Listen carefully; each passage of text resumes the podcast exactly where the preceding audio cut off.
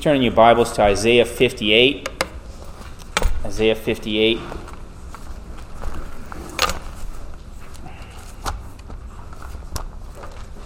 And we'll also turn in our hymnals, the back of our hymnals, to page 932. Page 932.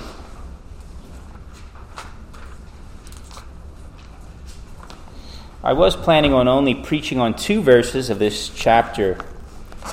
However, I've become convicted that what follows in verses 13 and 14 follow the main theme of what's going on throughout the entire chapter. So let's we'll look at the entire chapter of Isaiah 58, starting at verse um, 1. Cry loudly do not hold back. Raise your voice like a trumpet and declare to my people their transgression and to the house of Jacob their sins. Yet they seek me day by day and delight to know my ways, as a nation that has done righteousness and has not forsaken the ordinance of their God. They ask me for just for just decisions. They delight in the nearness of God. Why have we fasted and you do not see?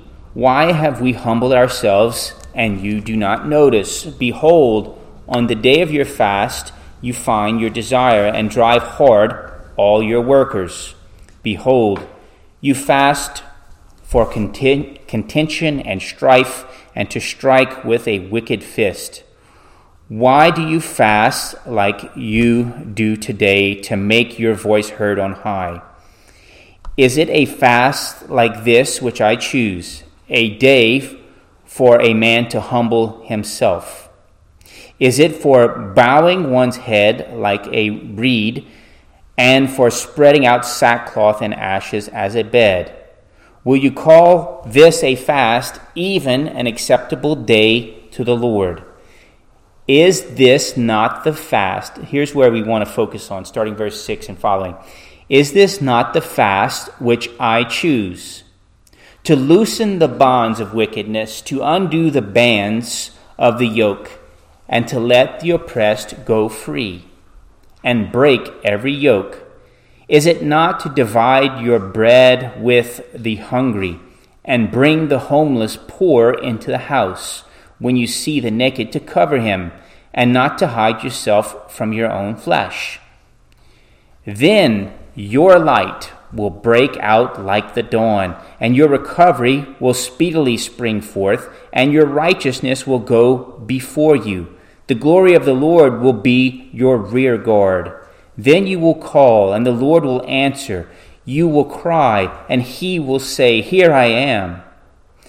If you remove the yoke from your midst, the pointing of the finger and speaking of wickedness, and you give yourself to the hungry and satisfy the desire of the afflicted, then your light will arise in darkness, and your gloom will become like midday. And the Lord will continually guide you and satisfy your desire in scorched places and give strength to your bones. You will be like a watered garden and like a spring of water whose waters do not fail. Those from whom um, among you will rebuild the ancient ruins. You will rise up, you will raise up the age old foundations, and you will be called the repairer of the breach, the restorer of the streets in which to dwell. If because of the Sabbath you turn your foot from doing your own pleasure on my holy day, and call the Sabbath a delight, the holy day of the Lord, honorable, and honor it, desisting from your own ways, and seeking your own pleasure, and speaking your own word, then you will take delight in the Lord, and I will make you ride on the heights of the earth, and I will feed you with the heritage of Jacob your father, for the mouth of the Lord has spoken. Let's uh, look at Westminster Confession of Faith, chapter 21. This is of religious worship and the Sabbath day. This is section 8, the last section. This Sabbath is then kept holy unto the Lord when men, after a due preparing of their hearts and ordering of their common affairs beforehand, do not only observe a holy rest all the day from their own works, words, and thoughts about their worldly employments and recreations, but also are taken up the whole time in the public and private exercises of his worship and in duties of necessity and mercy. Let's pray. Well, Father, we do ask that you would help us to heed this, your word, to learn how we ought to keep the Sabbath in a way that is a delight, and that by doing so that you would bless your people. Help us, we pray, to be those who participate in repairing the breaches of the wall. Help us, we ask, for we pray these things in the name of Jesus our Lord. Amen. In Isaiah 58, there is a, um, in verse 12, if you look at verse 12 here, it mentions the age old foundations and it mentions being called a repairer of the breach. A breach is like a gap in the wall, uh, maybe where somebody has, um, maybe with a battering ram, broken down part of the wall and then enemies can get in. Well, how would we say that the church has a breach in the wall? It could be theological liberalism in some churches. It could be uh, unrepentant sin uh, or other ways that there could be breaches in the wall. For some, especially uh, mentioned in the church in Ephesus in Revelation, they had a faith that had grown cold. They had a love for the Lord, but then their love, you could say their love for God had grown cold. Revelation 2 uh, 1 and following. But then as we go back and we read a little bit uh, further back in verses 6 through 7, God, speaking through Isaiah, gives very practical ways that the people of God were to devote themselves to helping repair this breach. Look at verse 6. He says, Is this not the fast? You could say, Is this not the true act of devotion which I choose? to loosen the bonds of wickedness, to undo the bands of the yoke, and to let the oppressed go free and break every yoke. Um, think about that's what the gospel does, doesn't it? The gospel is what breaks the yoke of sin.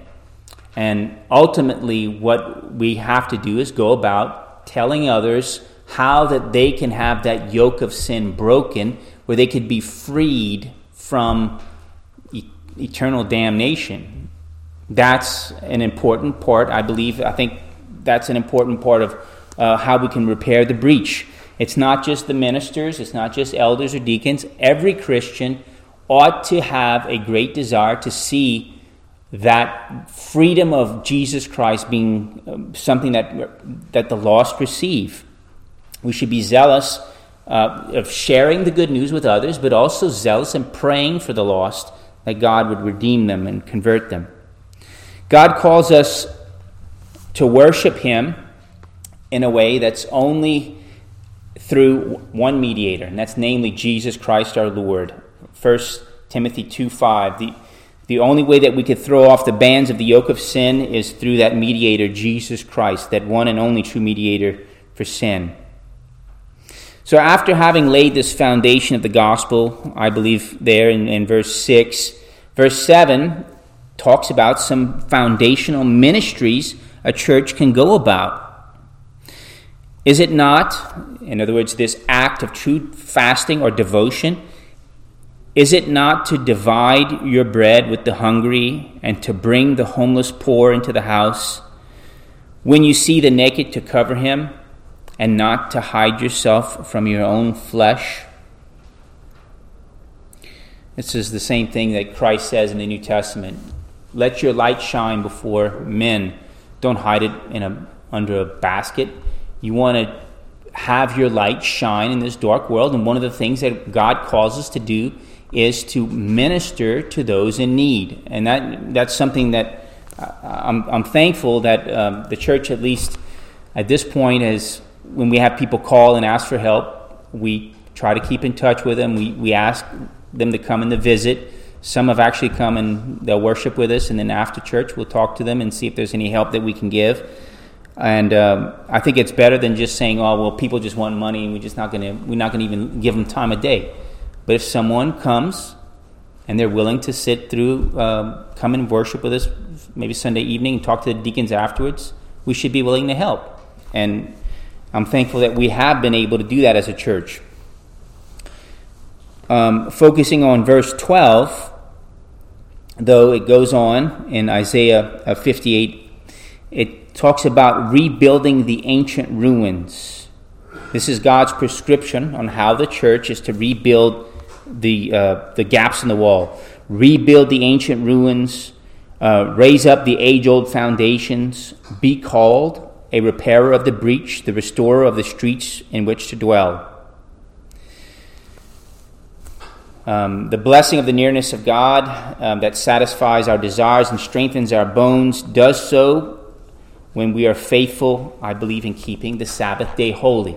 So, this verse 12, I believe, flows into what follows in verses 13 and 14.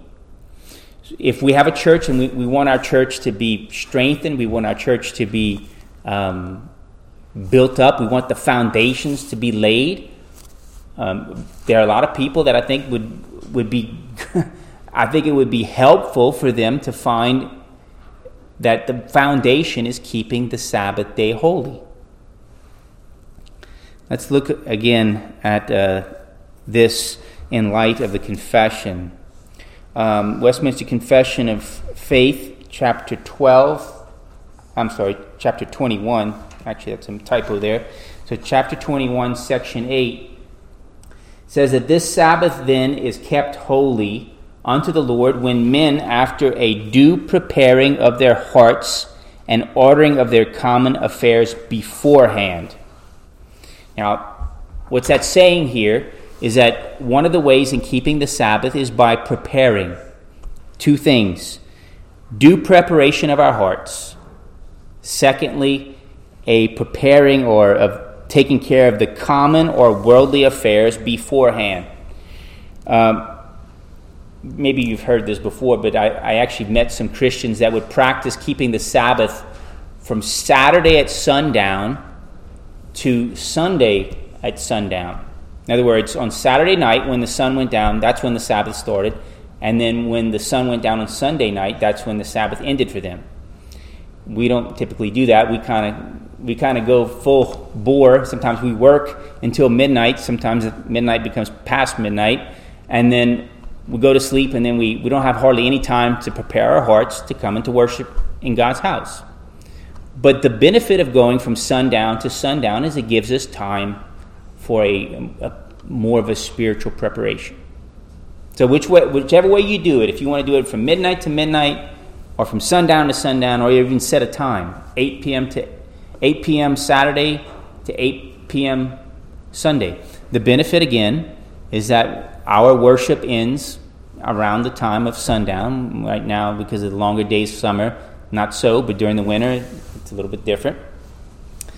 So, again, that does give us a benefit of preparing our hearts to have that type of practice. So, maybe you could consider that for you and your family. Um, one of the great nemesis, uh, a great nemesis in keeping the Sabbath, and I know this is sometimes hard for some folks here, and they, they use this as a, a way of saying, well, we have a hard time coming to evening worship because we got a lot going on on Monday. I got paperwork to turn in on Monday. I got to get up very early for work on Monday. It's too hard for me to come and to worship the Lord on Sunday evening.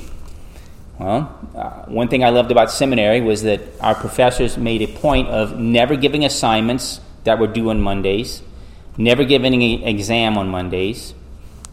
I think it's a fabulous thing. Wouldn't it be great if we had a lot of a lot of churches that would do some similar practices?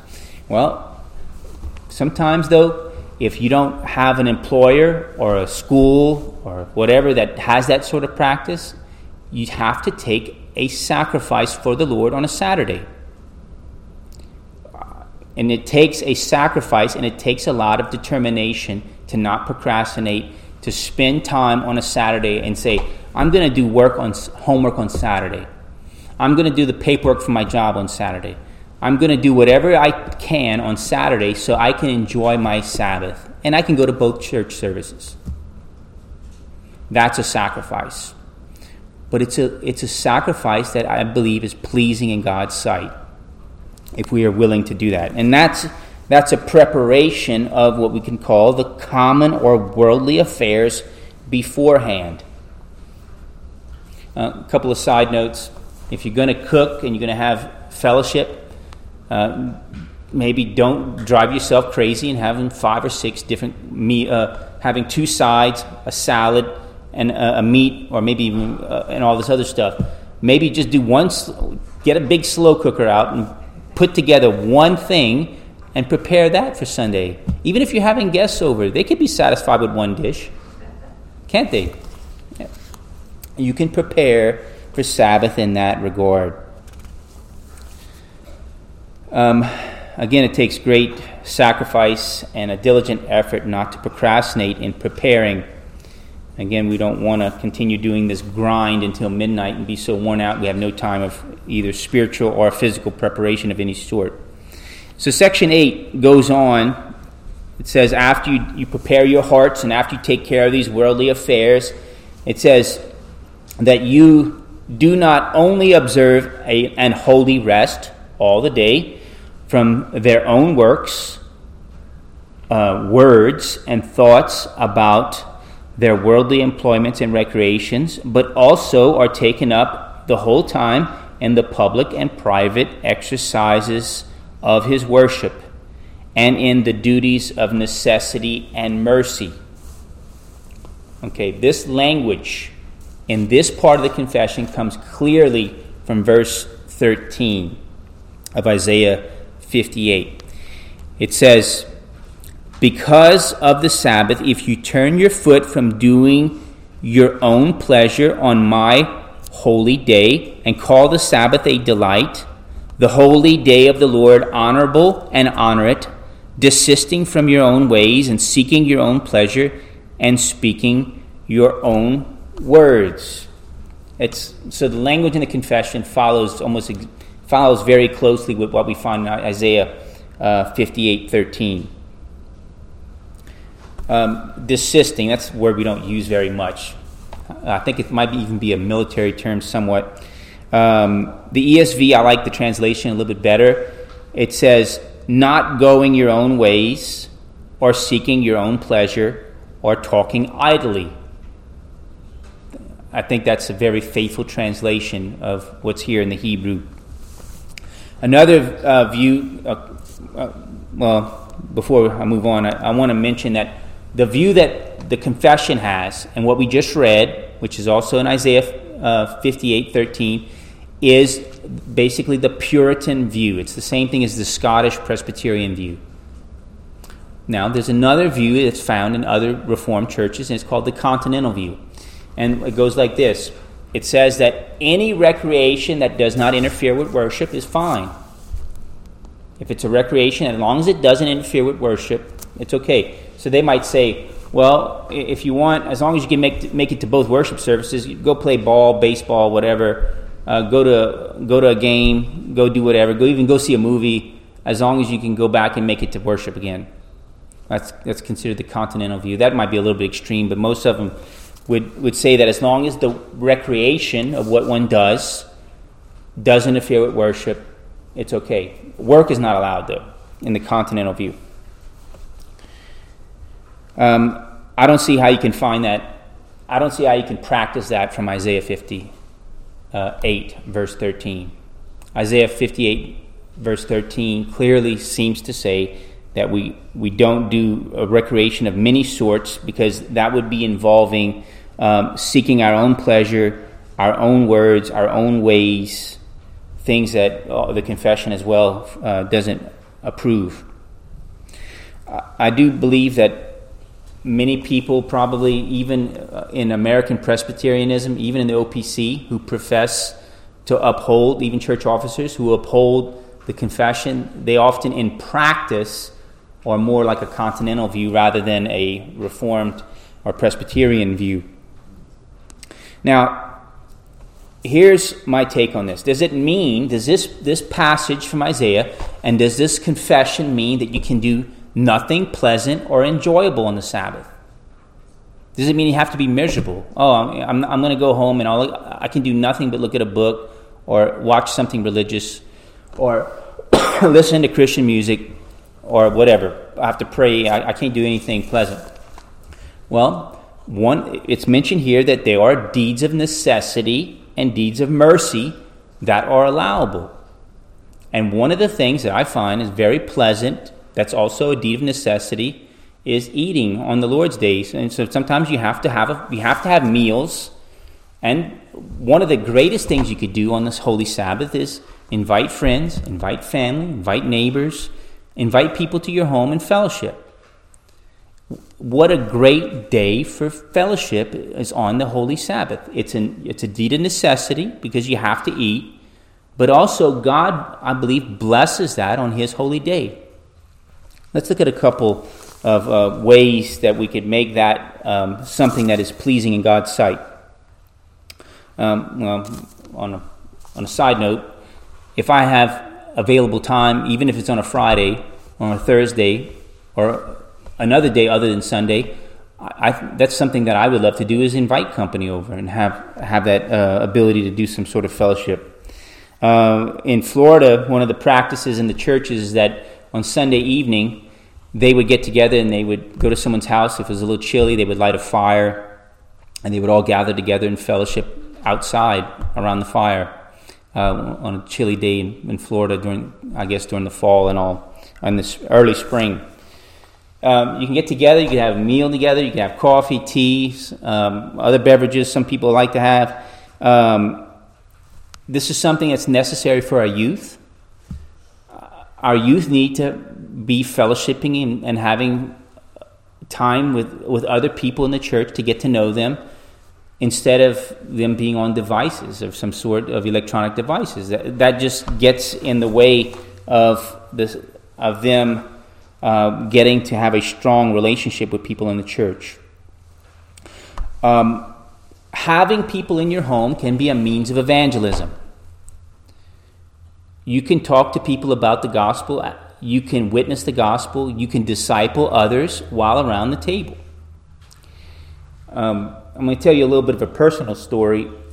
When I first joined, well, I wasn't even a member, but when I first entered the home of a Presbyterian minister, he had a somewhat humble house, but his wife had she had a love for dishes, and she had beautiful dishes and collection of dishes. And um, I remember she had some furniture and she had pewter and stuff like that. And I, I guess I was borderline monk at the time. And I, I went in that house and I kind of judged him. I said, well, they're kind of worldly, all this, look at all this fine stuff. Maybe I wanted to be like St. Francis and live in a cave or something, uh, you know. But I, I basically had a judging of that pastor and his family the first time I went in that house, and it was not fair. Well, after about three years of them inviting me in their home as a single college student, for three years, very oftentimes twice on Sunday, after morning worship, after Sunday evening worship, I didn't think that they were that worldly. I thought they were the most loving people ever.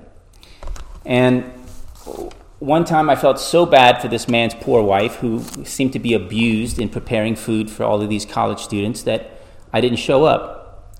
Instead, I stayed home and made an egg sandwich. And uh, later on, he came up to me and he told me, he said, You know, no one should spend the Lord's Day alone. And that really affected me. And um, I, I, I, would say that that was one of the things that really brought me into the Presbyterian Church. Um, I, I, visited a lot of other churches. I was part of Assemblies of God. I was part of uh, various other churches, and I didn't have that kind of love and outreach and that kind of hospitality. But God used that as a way to bring this uh, this Catholic uh, college student into the Presbyterian Church. So again, uh, hospitality on the Lord's Day can be a means of witnessing and discipleship and breaking down barriers. When we keep the Sabbath, think of it as this it's not just, I'm going to sin if I don't keep it. Think of yourself as trying to rebuild the foundations. We're going to try to repair the breach in the wall, the gaps in the wall, by doing something that God is pleased with. And one of the ways is delighting yourself in the Sabbath and finding ways to do it in a way that's pleasing to Him. And God offers you this He offers you His blessing when you obey. Just like He did in these other passages, He talks about God watering us like a garden God uh, strengthening our bones. But here's the blessing of keeping the Sabbath in verse 14. Then you will take delight in the Lord, and I will make you ride on the heights of the earth, and I will feed you with the heritage of Jacob your father. For the mouth of the Lord has spoken. God blesses us for that sort of obedience, for that if you delight yourself in his day and you delight yourself in worship, he blesses, doesn't he? And honestly, with my preparation for my exams, I probably have not, well, not probably, I have not been uh, diligent in trying to have faith, uh, company over and fellowship at my home on Sundays. But that's one of the things that I really, really want to get back to as a practice in this church. And I think that would be something that we as a church should try to practice as well. Let's, uh, let's pray together. Lord, we thank you for your holy Sabbath, and we thank you especially for Jesus, the Lord of the Sabbath, that because of Christ, you have allowed us uh, to be freed from the bands of the, of the yoke of sin, that we no longer have to be oppressed from sin and sorrow. And, but Lord, we thank you that you have called us out of the world unto yourself to be a holy people. And we do pray that by your Holy Spirit that you would help us to be uh, those who bear forth much fruit. Help us to be fruitful in our outreach.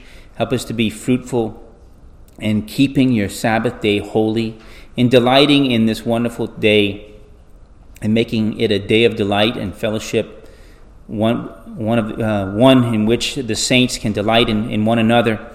And Lord, help us in these things, for we ask it in the name of Jesus our Lord. Amen. We have a hymn uh, that I want us to sing together, 158, that talks about a beautiful rendition of the Holy Sabbath. 158, I'm sorry, 154, this day at thy created, creating word. Let's sing together 154.